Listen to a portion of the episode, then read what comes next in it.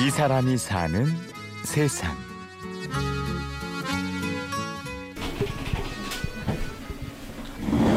지금 고수님 그러면은 혈액 나오는 거는 완전히 없고 아파서 낑낑거리는 거 통증 호소는 있고 네. 그렇죠. 그리고 지금 가시가 많이 빠지고 네, 식욕은 좀 어때요? 괜찮아요. 식욕 괜찮고 경기도 안양의 한 동물병원. 최동혁 씨가 현미경으로 고슴도치 고순이의 피부를 들여다보고 있습니다. 여기 보이시죠? 네. 이거 이거는 언제부터 있었어요? 동그랗게 올라와 있는 거 여기 아기자기한 병원 안. 찾아오는 동물들을 관찰하고 치료하고 처방하는 것이 그의 일인데요. 진료실에 있다 보면 가끔 생각나는 이름이 있습니다. 어릴 때 기르던 강아지 토리입니다. 말티즈였어요. 음, 저희 어머님이 좀 오랫동안은 편찮으셨는데 그 강아지가 어머님한테 굉장히 큰 힘이 됐던 것 같아. 그러니까 자식들은 다 커서 뭐 이렇게 취직하고 집에 들어오는 시간이 많이 없잖아요.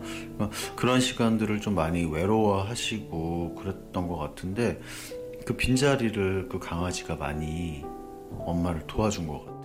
어머니가 먼저 세상을 떠나고 노견이 된 토리도 하늘나라로 갔습니다. 동혁 씨는 병원에서 비슷한 사연을 접할 때마다 어머니 생각을 합니다. 엄마를 추억하면 뭐라고 할까? 어, 정말 항상 내 편이죠. 어떤 상황이 와도 나를 지지해주는 내 편. 음. 엄마가 돌아가시기 전까지는 모르는 것 같아요. 음, 이제 엄마가 돌아가시고 나서 그런 것들을 정말 느꼈죠. 어떤 사람들한테는 정말 가족 이상일 수도 있다라고 생각을 해요. 어, 그렇기 때문에 그 반려견이 아프다거나 반려견을 잃었을 때는 그 고통은 정말 자기 가족을 잃는 그런 고통일 수도 있겠다라는 걸 공감을 하죠. 동혁 씨는 스무 살 무렵부터 제주도에서 살았습니다. 어릴 적 여행으로 처음 갔을 때부터 그곳에서 살고 싶은 마음이 들었는데요. 다른 일을 하다가 수의사로 진로를 바꾼 것까지 제주도에서는 모든 것이 자연스러웠죠. 한라산을 정말 한 달에 한 번은 올라갔던 것 같아요. 이제 그 정상까지 올라가기도 하고 아니면 이제 뭐 윗세오름이나 이런 오름들 올라갔고 일요일 아침이면은 항상 자전거를 탔어요. 하양도로에서. 네, 그래서 그때 저는 어, 제주도가 너무 좋았어요.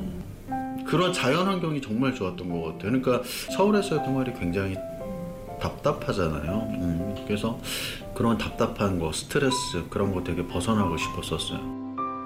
아내를 만나고 두 아이가 태어난 곳도 제주도입니다.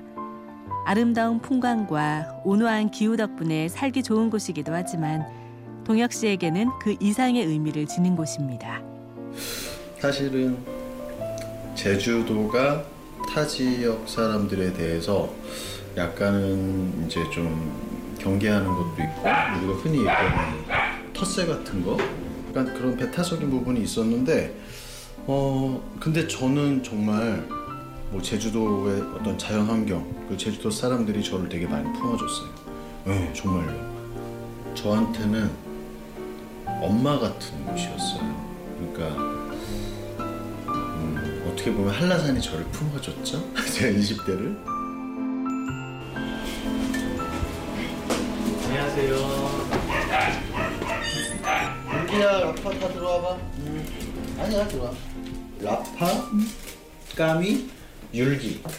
라파랑 까미 같은 경우는 이제 파양된 애들이에요. 못 키우시겠다라고 해서 갖고 오신 애이고 율기가 지금 한쪽 눈이 안 보이죠. 최동혁 씨는 사람이든 동물이든 누군가를 만나고 눈을 마주치고 이야기하는 것을 좋아합니다.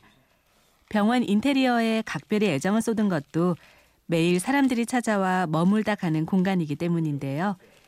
일이 힘들 때도 있지만 그의 진심을 받아주는 사람들 덕분에 보람을 느낍니다. 하다가 물리기도 하고 핥히기도 하고 어떤 이제 보호자분들은 자기 동물을 너무 사랑하시니까 오히려 이제 저희를 힘들게 하시는 보호자분들도 계시죠. 이게 사실은 쉬운 일은 아니에요. 그래도 많은 반려동물을 키우시는 분들은 정말 마음이 따뜻하신 것 같아요. 고양이를 수술을 한 적이 있는데 많은 분들이 사실은 어 우리 애기 괜찮아요? 항상 이렇게 물어보세요. 그게 당연한 거잖아요. 어떻게 보면. 근데 이제 그 보호자분은 전화를 제가 딱 드리니까 아 선생님 저희 아기가 굉장히 싸나운데 혹시 이렇게 하시다가 다치지는 않으셨어요? 라고 딱 말씀을 하시더라고요. 그러니까 정말 그 말을 들으니까 그 고양이가 정말 싸나웠는데 너무 예뻐 보이더라는 거죠.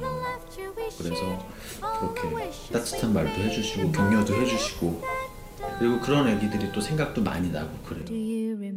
어머니와 함께한 추억, 제주도에서 만나게 된 가족. 내면에 쌓인 사랑의 힘으로 최동혁 씨는 동물들을 대합니다. 그 어떤 약보다도 더 힘이 되는 건 아픔을 함께 느끼고 헤아려 보는 마음 그 자체겠죠. 이런 마음이 조금씩 퍼져나가는 세상을 꿈꾸어 봅니다. 일단은 최대한 스트레스를 안 받는 상황을 만들어줘요. 그러니까 이렇게 만져주고 스킨십하고 나는 너에 대해서 알고 싶다라는 거를 의사 표현을 많이 해주는 편이에요. 그렇게 하다 보면 제가 얘네들을 정말 이해한다 라고 말할 수는 없어요. 하지만 그거는 제가 죽을 때까지 이 일을 하면서 계속적으로 생각하고 고민하고 연구해야 될 부분인 것 같아요. 이 사람이 사는 세상. 취재 구성의 홍지은. 저는 류수민이었습니다. 고맙습니다.